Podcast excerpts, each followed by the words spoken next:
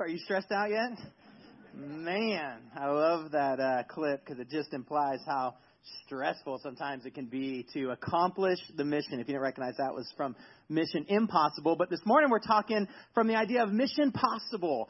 And uh, I don't know if you're here last week. Pastor Kelly did a phenomenal job talking about the tension of just wanting and needing to risk it, to step out on faith and risk it. And I love the idea of whenever they got a mission on Mission Impossible, they would always say, Your mission, should you choose to accept it?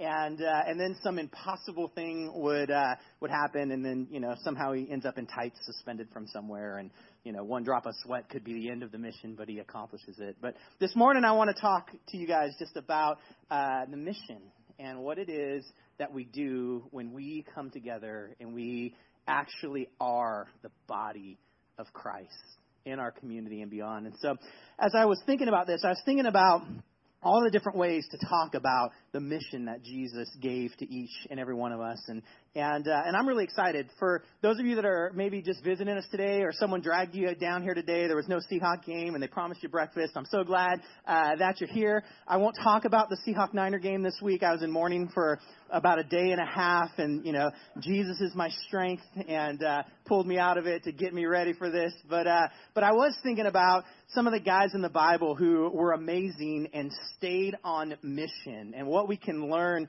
from their lives. And I was thinking about, and this is how my brain works, so indulge me for a little bit. I was thinking about when we get to heaven, who are the guys I'm going to want to hang out with? Who are the guys I want to I'm going to want through history to see and to talk to? And I was thinking about like Peter and I was thinking about Paul, and then I had this epiphany. I don't think I want to hang out with Paul in heaven. Yeah, I, I don't do. I don't think I want to. He set the bar like too high. I don't. How am I going to relate to Paul? Here's Paul. You know, I can imagine everyone hanging around. Everybody wants to be like Paul, and he's like, yeah. Then they threw rocks at me until I, you know, they thought I was dead. Then I got shipwrecked again. That was time number three. The snakes bit me, and I had to pray. And then, uh, you know, I went into the town, and, and these miracles were happening. But you know, they beat me with, they flogged me again, and you know, and I just kept pushing through. And and I look at him, and I'm just like, dude, we get it. We get it. You're awesome fine. You know, like we can, like I can't, he's not relatable to me. And I, sure, you know, there's that whole scene where he, you know, murdered Christians and hunted them down and killed them for a while. But, but once you get past that, Paul, I'm just like, man, I don't know if I'm going to want to hang with Paul too much uh, uh, in heaven. You know, I'll be awesome. It'd be cool to see him. You know, all that stuff will be great. But I think I'd really like to hang with Peter. I was thinking about Peter and I was like, you know, Peter, I get. Peter, like I connect with, right? Peter was just always trying hard, but sometimes swinging hard and missing.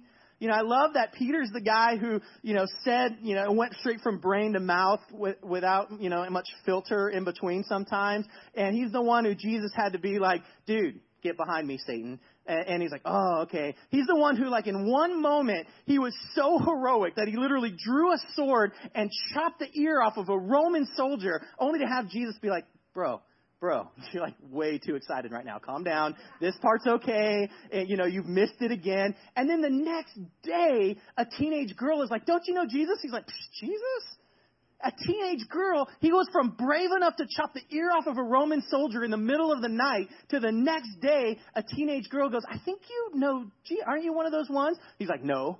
And she's like, no, no, no, seriously. I can tell you're, I saw you with him. You're one of the ones. And he's like, no. He's, she's like, dude, you have an accent. We know you're from not around here. You know, a teenage girl is just slicing and dicing this guy, and he's like, dude, I don't know what you're talking about. And he runs off, and and uh, he makes eye contact with Jesus. The rooster crows, and it's like humiliating, and and like I can get those kinds of pro- like I can connect. G- Peter's stories will be fun stories to sit around and talk about, and Jesus had to catch him and kind of say, dude, bro, do you love me? He's like, yeah. And he's like, okay, then go feed my sheep. He's like, no, no, do you love me? Like he has to break him down a little bit. So I really love Peter. So I thought I'd share about mission from Peter uh, because I just felt connected to him this week as I was thinking about all the times that I try real hard and sometimes it doesn't work out right, but somehow God manages to use our effort and our energy in spite of us to accomplish the mission that he's called us to. And so, so I'm really excited about that. I was thinking about Peter and I was thinking about impossible missions. And I was thinking about times when people have asked of me to do something that seemed impossible at the moment. Maybe you've had that experience, you've been at work, and someone's like, I need this project done by whatever. And you're like, dude, do you understand what you're asking? And you look at your pile of work. someone says, "Hey, can you guys come and do this thing?" and you're you're like, "Oh, you don't understand what's going on in my family right now. If you knew, it'd be it's impossible." And sometimes an impossible mission can just get so daunting and it sucks the energy right out of us, and it sucks the life right out of us, and it sucks the joy right out of us. And we have usually one of two responses. Either one, we we chop off the ear. We're like, I'll just go real hard, and it's reckless, and it's not controlled, and it's not, and it, you know, we just fail in our energy. But at least we're going to try hard.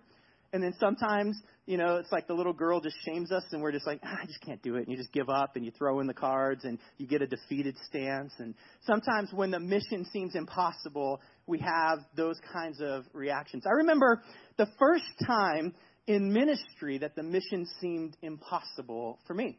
I was an intern. I was finished with Bible college, and uh, because I had done such a great job at Bible college, um, there were a ton of uh, opportunities for me to work for free uh, that were out there. So I took one, and I went and uh, uh, took an internship, and I was out in Spokane, Washington. And I remember the first time the mission felt impossible for me. Uh, our senior pastor there uh, asked me. He said, "Hey, there is a Halloween event that we are going to do." It was near Halloween, which is probably why I was thinking about this. And uh, and he said, "We're going to do this event for children." and it's a fun event. There's a car, uh, carnival, and you know there's cars that they can get candy from. It'll be awesome. I'm like, cool. What do you need? Move heavy things, move chairs. That's what I do around here, right? I'm in. He goes, no, no, no. I want you to share the gospel with those kids before they go get candy. And I was like, wait, what? Like I move chairs and, you know, I'll teach like some Sunday school lessons for, you know, whatever. But you want me to just share the gospel cold with a room full of kids that want candy? Are you, that's impossible. Do you know at this point I'm like 21, 22 years old? I'm like, I don't know how to talk to kids at all. I've never done a shift in kids ministry. Okay, once when I was a teenager, I went awful. I never went back, right? I don't know how to talk to kids at all. What age group are going to be here? Well, little, little kids up to like, I think it was like third grade or something like that. So just share the gospel with them. I'm like, so they're going to wait in a room with me before they can go get candy and my job is to share the gospel with them. And I remember just thinking, that's impossible. And I was trying hard to think of some way. How do you just share the gospel with a bunch of little kids right before, uh, right before they go get candy? Here was all my mind could come up with. I was like, okay, I've got it. What I'm going to do is I'm going to walk out there and say, who wants some candy? And they're all going to scream. And then I'm going to say, raise your hand. And they're all going to raise your hand. But then I'm going to finish the sentence and say, if you want to accept Jesus in your life, and I'll nail it. I'll get like a hundred percent response out of this room of kids because in my mind that was it, right? As long as they raised their hand before they left, I was a success. That's as far as I got. That's a Bible college education. Just in a wrap shell for you. No, I'm teasing. But uh, but I couldn't I couldn't figure out what to do with kids at all. It was impossible. And that was all I had. I literally walked out into this room, and that was the that was the thought going around and around and around and around in my mind was, I'm just going to make a joke out of this because I enter the world through humor. And it occurs to me though that I don't know if like six year olds can understand my humor. And so I walked out, and uh, I wish I could give you a great recollection of what I actually did. I didn't do that. I'm sure I fumbled my way through. I'm sure it was miserable, uh, and it wasn't uh, eloquent at all. I'm sure it wasn't. Uh, you're probably thinking none of this is eloquent right now, and I haven't gotten any better. But but but essentially, it was this brutal thing to me. But at the end, I simply talked about the fact that God loved us with a perfect Father's love, and it was available to anybody who wanted to accept Jesus in their heart. And hands went up all over the place. And there were kids. But you know what's cool? Some parents' hands went up, and it was like, oh, that's what you mean when you say this isn't about me. It's about, am I willing to just do what you've called me? And it was like a light bulb went off. And so today I want to talk just for a little while about this amazing mission that Jesus has left us here on earth for. And the reason I say left us here on earth is it occurs to me that it would be convenient if the moment we said, you know what, I'm going to just take a step of faith and trust Jesus, if he just took us straight to heaven right there. That would be convenient because I wouldn't have to deal with any more of my issues down here. There's no more like, you know, bills to pay. We're just bam, we're in heaven. It's just on, right? But he leaves us here. And why does he leave us here? He leaves us here with a purpose because he loves people. He loves people. He loves you. Sometimes I wonder what does Jesus think about when Jesus thinks about me? What does God think about when he thinks about you? The answer is he loves you. He loves you. And you know what he thinks about when he thinks about the person sitting next to you? He loves them. Do you know what he thinks about when he thinks about the person who lives next to you? He loves them. Do you know what he thinks about when he thinks about the person who's driving in front of you? He loves them. Do you know what he thinks about when he thinks about the person who's ordering in front of you? He loves them. That's what he does. So he leaves us here because he loves us and he loves people. And he leaves us here with a mission and something to do. Sometimes it feels impossible. Sometimes it feels impossible. I was struggling a little bit this morning. I want to talk about our mission here at Celebration Center. I want to talk specifically about that, and I will before we close. But but it became just important to me to kind of think through why why leave us here because He loves us, but why why and and the why of the mission was just as important to me as the what of the mission, and how the, the mission is just as important to me as the what of the mission. And so I'm going to take us through. We're gonna we're gonna ground in the Word of God today. So if you got a Bible, you can open to Acts chapter four. If you got it on your phone, uh, you can open Acts chapter 4, and we're going to walk through this amazing story from Peter's life as Peter kind of begins to understand the mission that God's given him for the first time. To kind of bring you up to speed to Acts chapter 4, some amazing things are happening in Acts. Amazing things. It's incredible what has happened. Jesus has showed up and he's, he's told them that they're going to receive power to accomplish their mission. That's Acts 1 8. Acts 2, all of a sudden, power comes on display, and the Holy Spirit shows up. And Peter preaches the first sermon of the quote unquote Christian movement. And 2,000 give their heart to Jesus. It's amazing. It's amazing. The church just goes gangbusters, just takes off. And that's Acts chapter 2. And people have this response to Peter, and it's amazing. They're saying like the words of his of his sermon has cut them to the bone, and his sermon is great. He's like, "Hey, you guys were fools and you missed it." But don't worry, God loves you. You killed him, but he loves you, and now he's raised from the dead. And if you put your faith in him, if you believe and you get you repent and you get baptized and you move towards Jesus, you can be in. And he's like, wow. And people are just like, oh, this is amazing, right? And that's Acts chapter 2. Then Acts chapter 3, they decide, hey, we got to go to the temple. It's time to pray. It's time to worship. And Peter and John are on their way to the temple. And at the gate, they see a man who's been crippled for, the scripture tells us, 40 years. 40 years, and he's a beggar. And he's asking for alms. And he's saying, hey, you know, this is what I do every day. I'm des- I'm completely dependent on others. And he, he says, I, I need some alms. And Peter says something incredible here. You know the story. He says, Silver and gold have I none, but such as I have give I thee in the name of Jesus of Nazareth. Rise up and walk. And something amazing happens. This guy who's been crippled for 40 years gets up.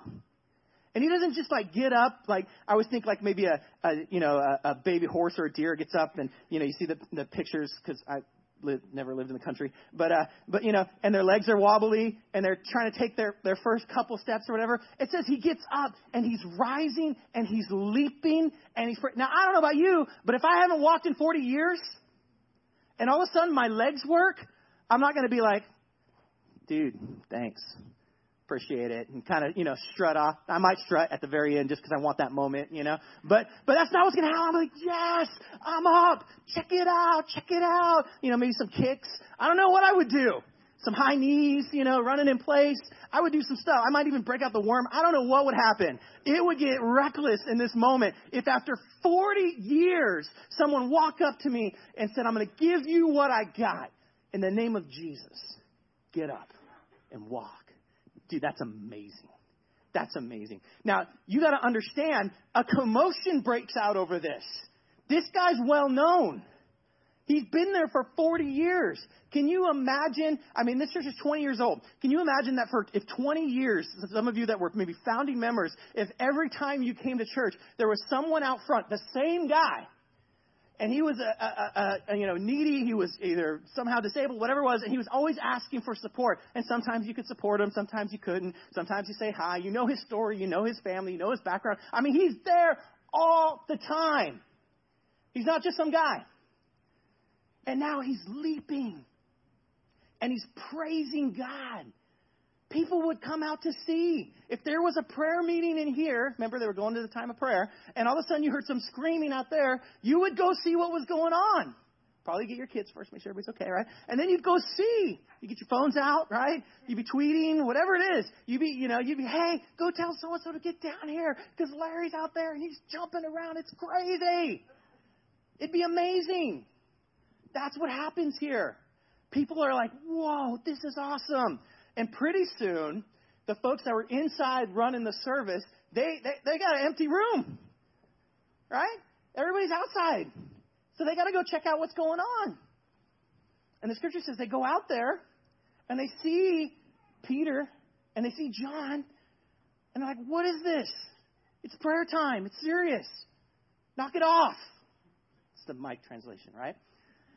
And so what do they do? They throw them in jail. They're like, hey, you guys are causing too much commotion out here. We're trying to have a prayer meeting. It's prayer time. And they throw him in jail. Now, this is amazing. They also, apparently, at least he, we know he's there. I, I'm going to call him Larry, right? Larry, the, not the cable guy, the crippled guy, right? The crippled, why? Jesus, edit for me, please. Back there. All right. we know Larry's still around, so I don't know if they throw him in jail or what. I, if he spent his first day walking in jail, that's totally a drag. But that's all right. I'm sure no matter what happened to him after that, he was having a good day. Okay? And so they have to figure out what are they going to do with these guys who have now caused this massive commotion during their prayer meeting, during their time of running the church. Come on. We're busy doing church in here. Knock it off with that Jesus stuff. Ouch. So we pick up in Acts chapter 4, and we're going to just walk through this insane conversation. Oh, the other thing that happens you got to catch that's just amazing is that not just a couple people came out, a lot of people have now come out. The scripture is going to say in just a minute here that some 3,000 more people are going to put their faith in Jesus because of this moment. Peter's going to preach in just a minute. So I want you to get an adequate picture. This isn't like, you know, 10 folks went out there and were like, dude, this is awesome. And, you know, no, this is like the mobs of people are coming to see. Everybody knows Larry. Everybody knows him. 40 years he's been sitting out there you guys are all going to just connect him as Larry from now on. It's, that's, that's amazing. Some of you are writing that in your Bible. I didn't realize his name was Larry. Pastor Mike must have looked that up. Don't do that. right? So, Acts chapter 4, beginning of verse 1. It says, The priests and the captain of the temple guards and the Sadducees came up to Peter and John while they were speaking with the people. They were greatly disturbed because the apostles were teaching the people and proclaiming in Jesus the resurrection of the dead. They seized Peter and John, and because it was evening, they put him in jail until the next day. See, it was technically illegal to do a trial at night. But many of them who heard the message believed, and the number of men grew to about 5,000. That's crazy.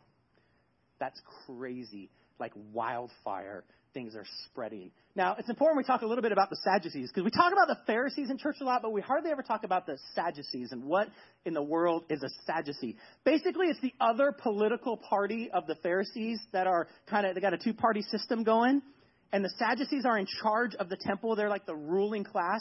Now, I got a full disclosure for a moment in case I meet any Sadducees in heaven, since we were talking about that before. Most of what we know about Sadducees, we have documented from the Pharisees.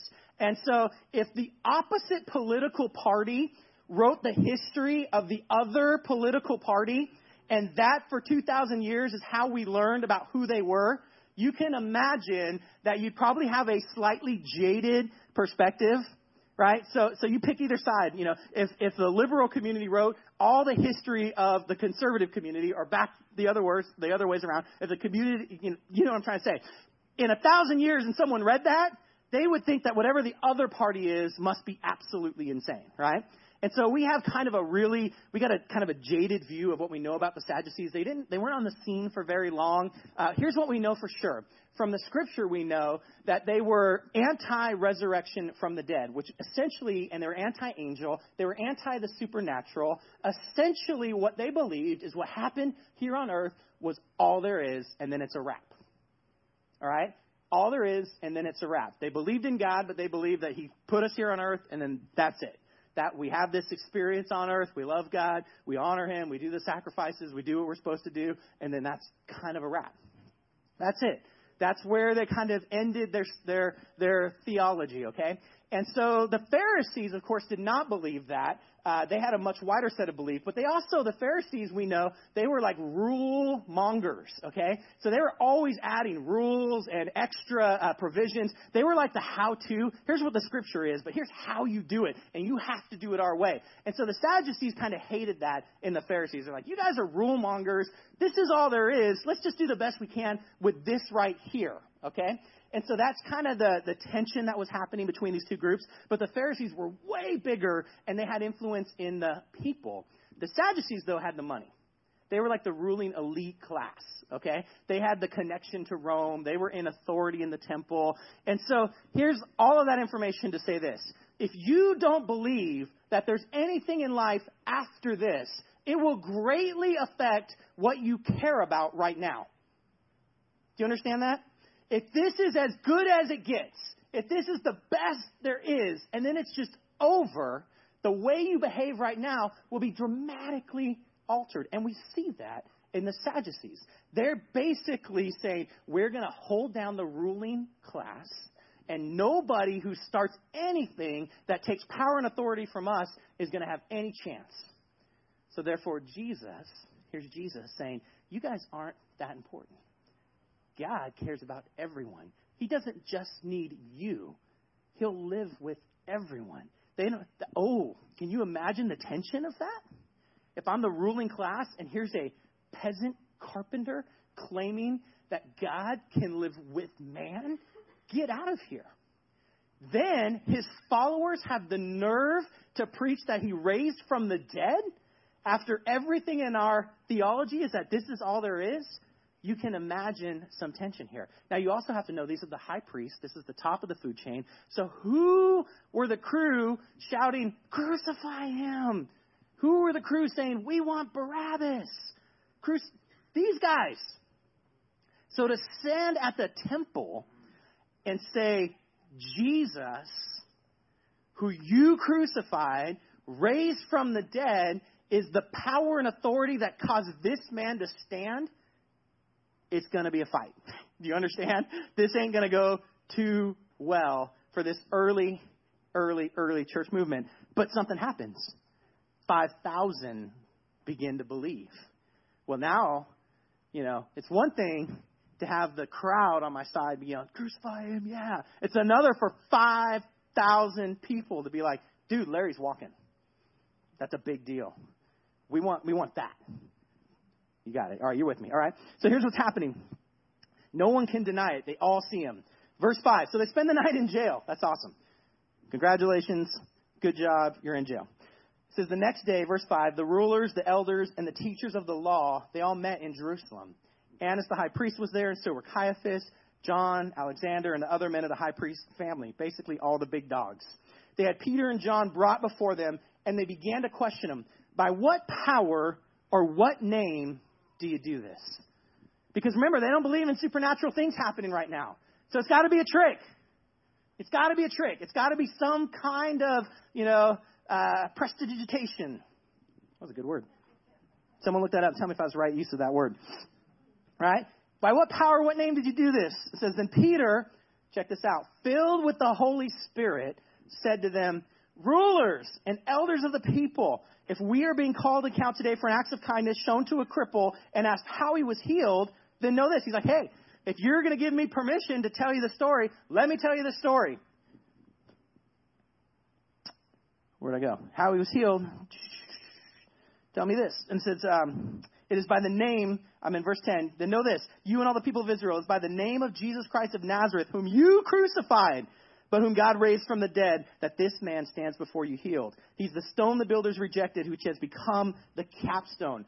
Salvation is found in no one else, for there's no other name under heaven given to men by which they might or must be saved. Can you imagine the courage it took there? I, I want to explore that a little bit because Peter's gone on a journey here. I joked about it before, but Peter's gone on a journey. Peter's first interaction with Jesus was very simple. He's fishing with Andrew, and Jesus says, Hey, come follow me, I'll make you fishers of men.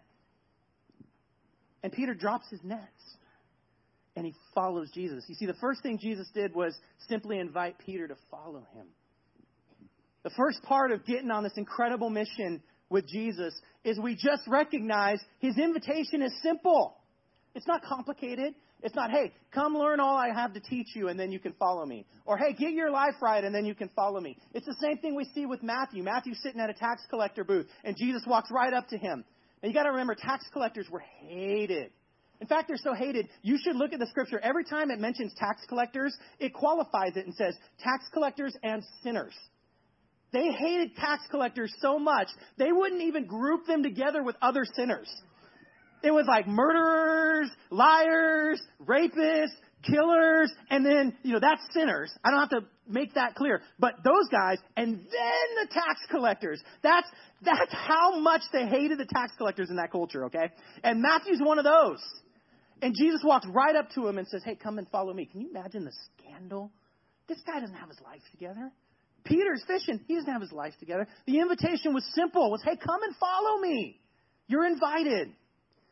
Now, on that journey, Jesus began to share with him and teach and do life with him. And, and Peter went from a follower to a disciple. And eventually Jesus gave him some teaching and he said, Hey, you're my disciples. John 8 31. He says, If you hold to my teaching, you're really my disciples. Then you'll know the truth and the truth will set you free. He says, he says, Hey, as you go on this journey, you're free to follow. You, nothing about your life needs to change for you to start this journey with me. You just need to make a decision you want to come and follow me. But on that journey, you're going to learn who I am, and that's going to change you.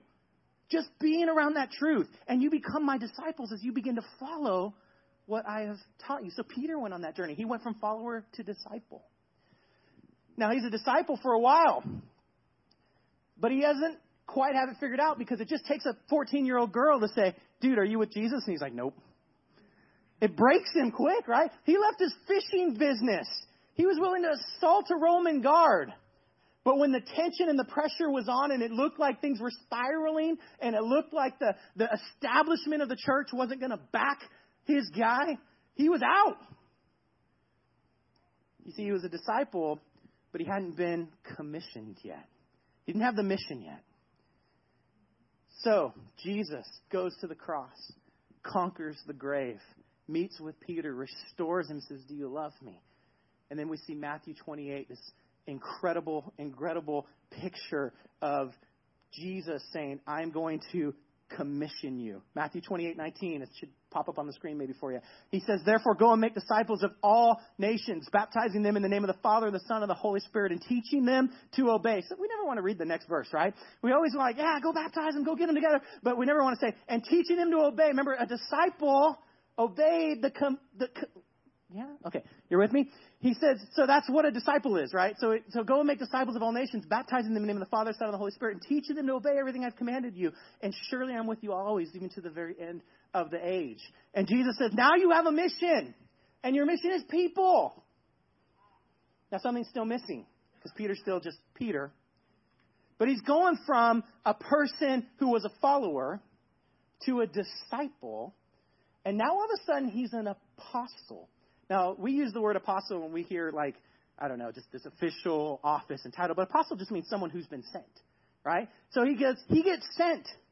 Jesus says, now, not only are you a follower of me, but you've got a mission. And you've got a thing to go and do. And that's for all of us. Now, in order to do that, he needs some power.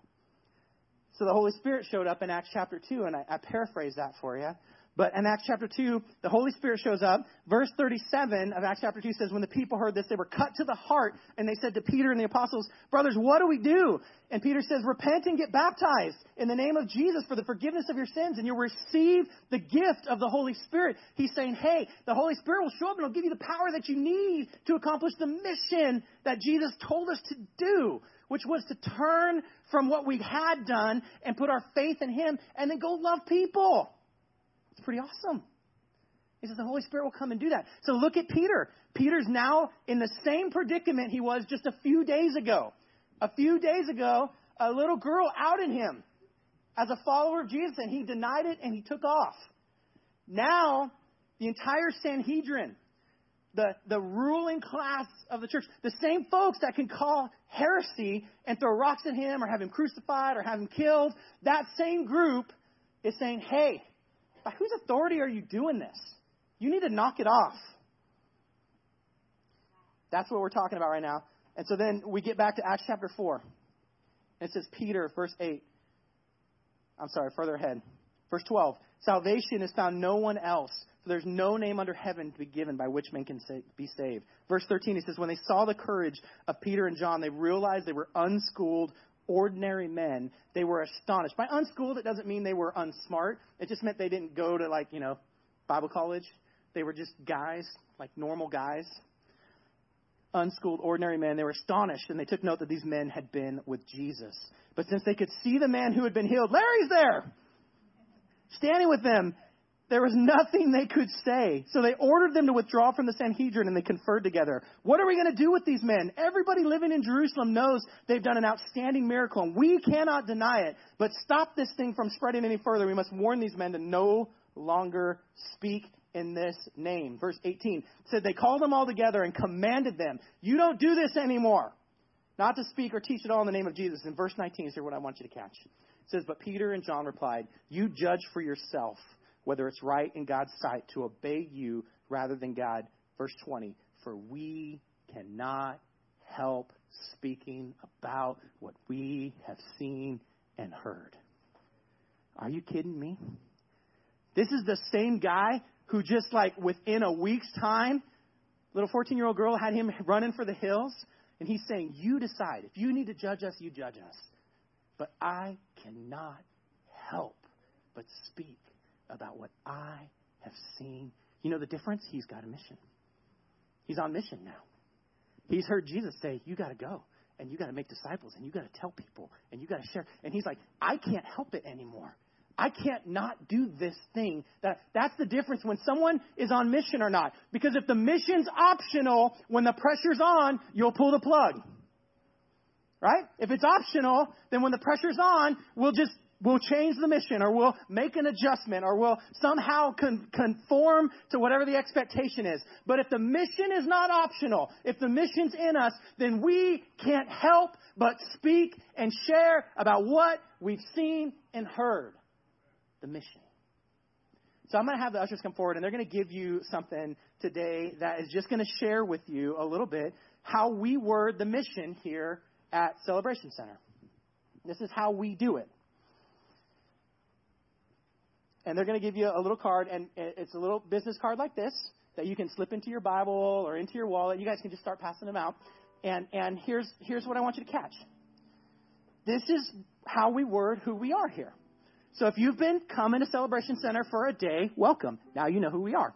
If you've been coming for 20 years, amazing. Now we all know what you've known. This is who we are. And, and I love the wording here. It simply says this We're becoming disciples who passionately represent Christ in our community. Now, becoming a disciple is a clever thing because a disciple means someone who follows somebody. And so that means that we acknowledge that I'm not in charge. That's a big deal. If we're becoming disciples, then it means I acknowledge that though there's a lot of things I like to be in charge of, ultimately I am submitted to the Master because I am a disciple of Jesus. So I'm okay with the fact that I'm not in charge. Are you okay with the fact that you're not in charge today? Can you handle that? That's tough sometimes to swallow, right? Are you okay with the fact that Jesus is the model? That Jesus is the one we're modeling? It's not the way I like to do it. This is the way I like to do it. Awesome. You're not in charge. Right? This is how I. Uh, awesome. You're not in charge. If you're a disciple, if you're moving to align your life with Jesus, you're saying, You're the boss, and I'm cool with that. Are you cool with that? It's a big thing. We're becoming disciples. Now, we don't have to start there. For some of us, just like Peter had to start, it's just, hey, come and hang out with Jesus and follow. It's cool to follow, man. I, I followed for a long time wondering what is going on here. Just checking it out. But if you're a disciple, that's what that means. Now, passion. Passion's an interesting word. We passionately represent Christ. We passionately represent Christ. We pa- you know what passionately means? It means action. I can't just tell my wife I'm passionate about her. Hey, babe, I'm passionate about you. Cool. Good job. Good looking out. Passionate about you. Yeah. Hey, kids, passionate about you. Awesome. Right? Come up here I'm just like, dude, passionate about Jesus. Passionate. No! Passionate requires action. It requires I do something. It requires investment. It requires a, a, a, chase. My heart gets excited and gets full because I'm passionate about something. There's action. There's activity. I don't want to just kind of be like Jesus and not have any action in my life. I'm passionate. I represent Christ. Whoo! I'm his ambassador. I'm his ambassador. I represent him. Not only is he in charge, but when someone looks at me, they need to see him. Whoo! That bar gets really tight really fast, right? I'm just going to let that percolate for a minute. I don't think I need to explain that any further. When someone looks at you, they should see him. When someone spends time with you, they should have just spent time with him. You understand? You understand that? All right. Everybody's diverting eye contact, that tells me that we're there. In our community, this is a beautiful language choice. Who is your community? My Bible says when I'm wondering who my neighbor is, it's the guy that's in my path, that Jesus brings into my path. That's my community. Sometimes that's my family, my immediate family. Sometimes that's my neighbor. Sometimes that's the guy at the grocery store. Sometimes that's my coworker. Your community is everyone you go eyeball to eyeball with. That's your community. Your community is bigger than that. Sometimes it's how I invest in others who are reaching further than I can reach. That's also my community.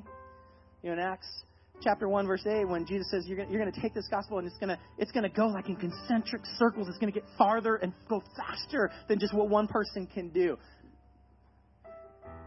So peter just tells the truth everywhere he goes.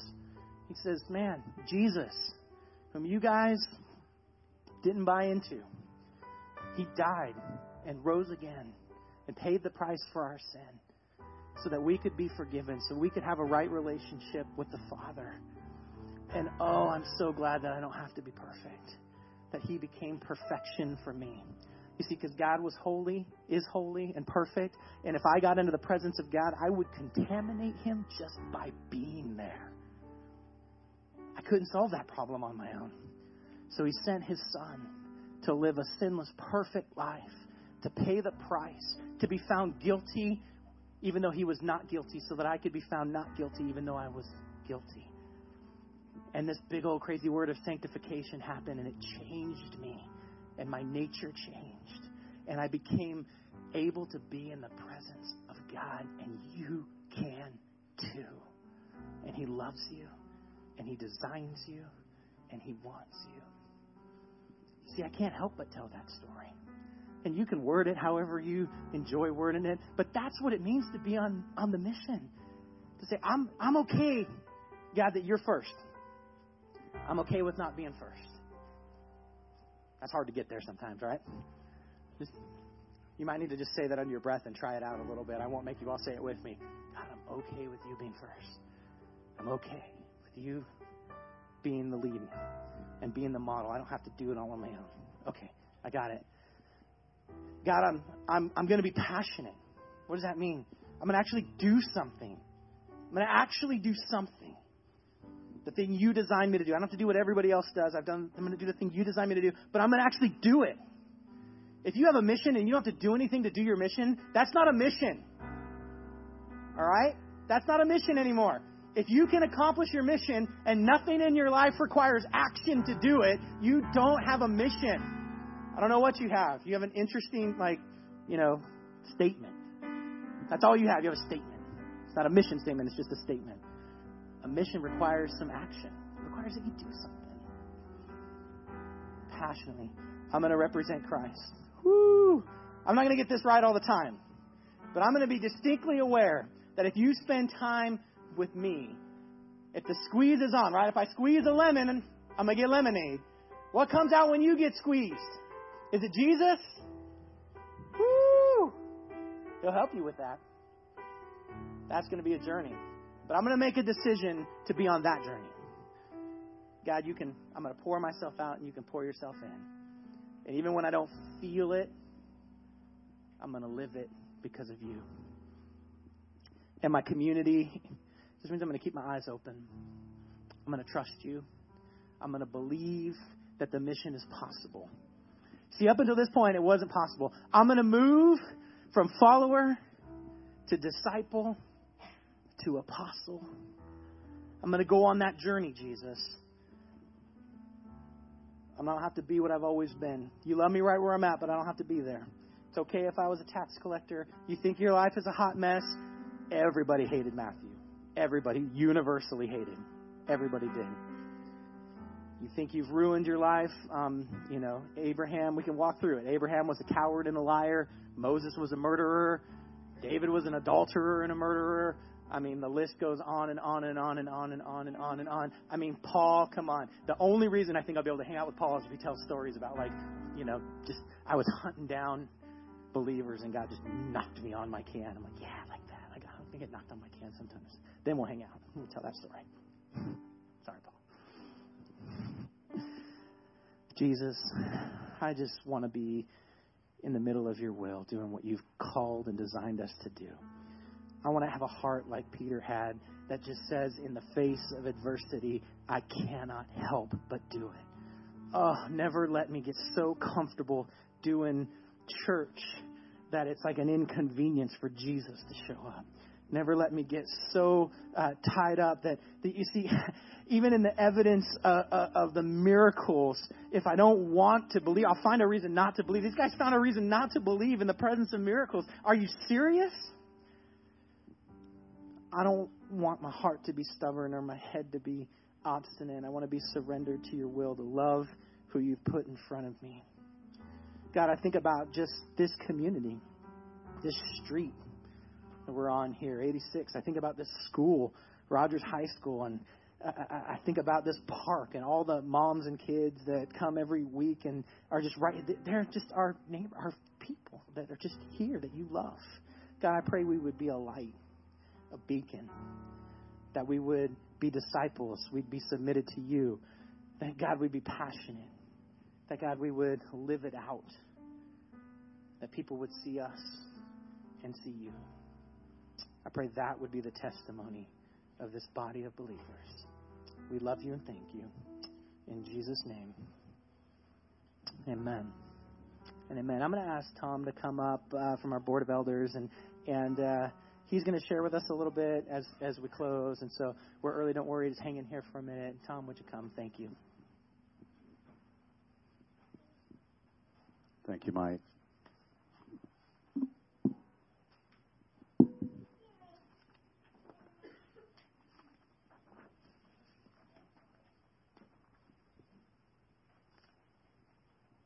You know, before we get started today on what I'm up here to share with you, I just think about what an awesome, awesome blessing our pastors are. So, as a church family today, I'd just like you to give them a really good hand. Could you do that?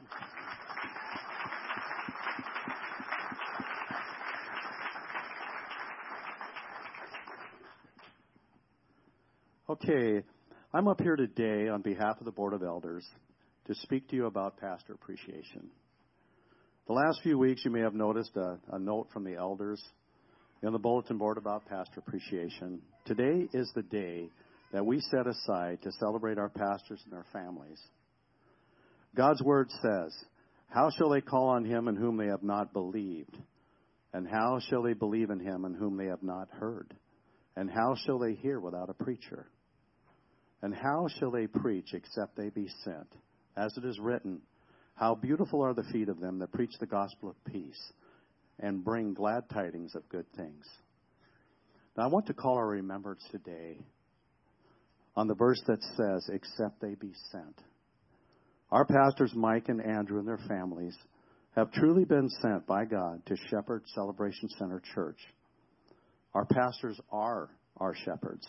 And God's words tells us that they feed the church of God, which he has purchased with his own blood. That is an awesome responsibility. They continually bless this church and church family each and every day. Their combined ministries together enrich and bless our adult, youth, and children's ministries. They are truly a gift and a wonderful blessing from God. Today we come together as a church family to express our gratitude and love for our pastors and all they do for us. One reason pastor appreciation is so important is that whether we send a card or speak kind words to them or a part of the love offering, it causes them to press forward with confidence. A pastor who knows he is loved is constantly encouraged and filled with excitement, optimism, and courage. Pastoral leadership in the church requires risk because they risk being emotionally hurt when they open up and love us unconditionally. They often risk being disliked if they make an unpopular decision. They can risk future career, ministry, and finances by taking stands against sin. They hmm. risk criticism for nearly every choice they make, every sermon they preach, and every person they love.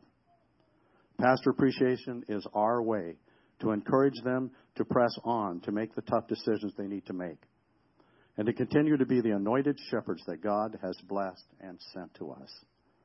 We minister appreciation of love to our pastors because the Lord tells us that He gives us pastors who will feed us with knowledge and understanding, and as they who keep watch over our souls, and as those who will have to give an account. We minister appreciation because they work diligently and tirelessly for us, and because they serve us with all their heart, and because they love us and care for us.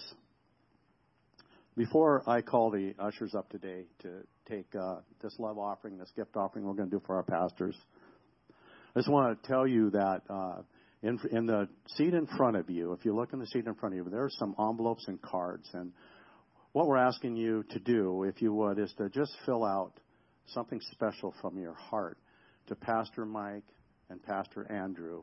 And then as you leave today, you can go ahead and put them. There'll be a basket on the south side and the north side. You can just put it in there for them.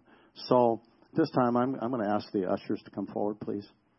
Okay, I'm just going to pray over the offering. Heavenly Father, our loving God, gracious Father, we, we're so thankful, Lord, for our pastors. Uh, they bring such joy they do such wonderful and awesome things for the kingdom for your purpose and your will in their lives and the lives and, and of this church, Lord. I, ju- I just just lift them up to you and we bless this offering to them today, Lord. We just thank you for their families and we thank you, Lord, for their presence and the fact that you've sent them to us and we just rejoice in that today, Father.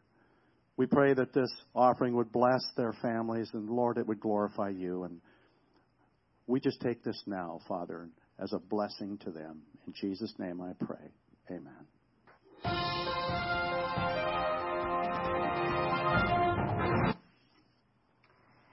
Today is Pastor Appreciation Sunday. So if you didn't get a chance yet to bring in a card, you can fill out a card from the back of the seat in front of you and give those to Pastor Mike or Pastor Andrew on your way out today. And also, thank you, pastors. We appreciate you. Starting tomorrow night, Monday, October 26th at 6:30 p.m., Pastor Mike will be leading a new group. It's a 3-week series, and it's for new attendees where they will be discussing on the first night what we believe as a church. So if you're a new attendee and you're interested in joining that class, you can talk to Pastor Mike or Andrew or Allie. Let them know today if you'd like to come because it starts tomorrow. Don't forget, men's Bible study is meeting here on Thursday mornings at 7 a.m. So if you're a man and you want to study the Bible, you can come on Thursday mornings at 7 a.m. Freezing Nights begins November 2nd. That's coming up here in a couple of weeks. Wow. That's coming up quick. Freezing Nights is a program that our church does that helps open up the doors to our homeless brothers and sisters during the colder months. If you have a heart for that type of ministry, you can email the office for more information about how you can help there. Or if you have personal items that you'd like to donate to the homeless, you can bring those in at any time as well. Again, Freezing Nights coming up on November 2nd is when we're going to start our first one here at the church. Yoga Faith is still happening here at the church on Saturday mornings, 9 a.m. That goes through November 7th. If you want to come in and worship with your mind, body, and breath, that's 9 a.m. Saturday mornings, and if you're a beginner, bring a towel or a mat. That's what I have for you this morning. I'm Faith Fuller, and don't forget to watch the game today. There's not a game today. It actually, I guess, took place on Thursday night, so no big deal. Don't forget to watch the game next week. And you can wear your jerseys on Fridays too. I guess that's kind of the thing around here. So, anyway, go Seagulls! I'm Faith Fuller. This is your Celebration Center news update. I will see you next week. That's how we gather, grow, and go. Have a great Sunday.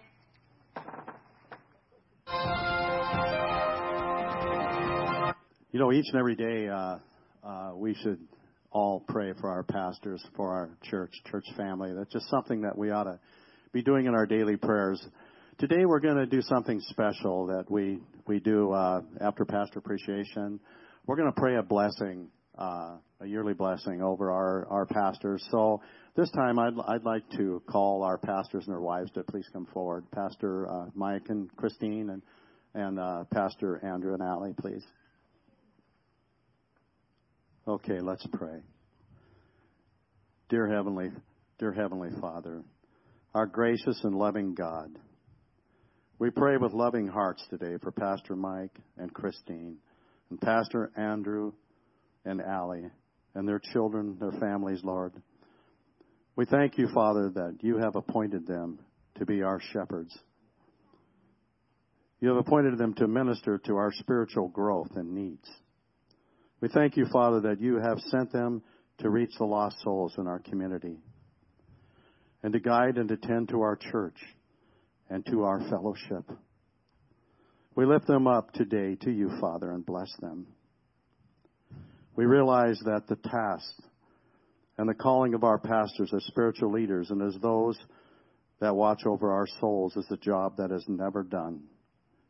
We thank you, Father, that they work diligently and tirelessly for us, and that they listen and they deeply care, and they pray for us, and they continually reach out to those in need of help and to those who need salvation.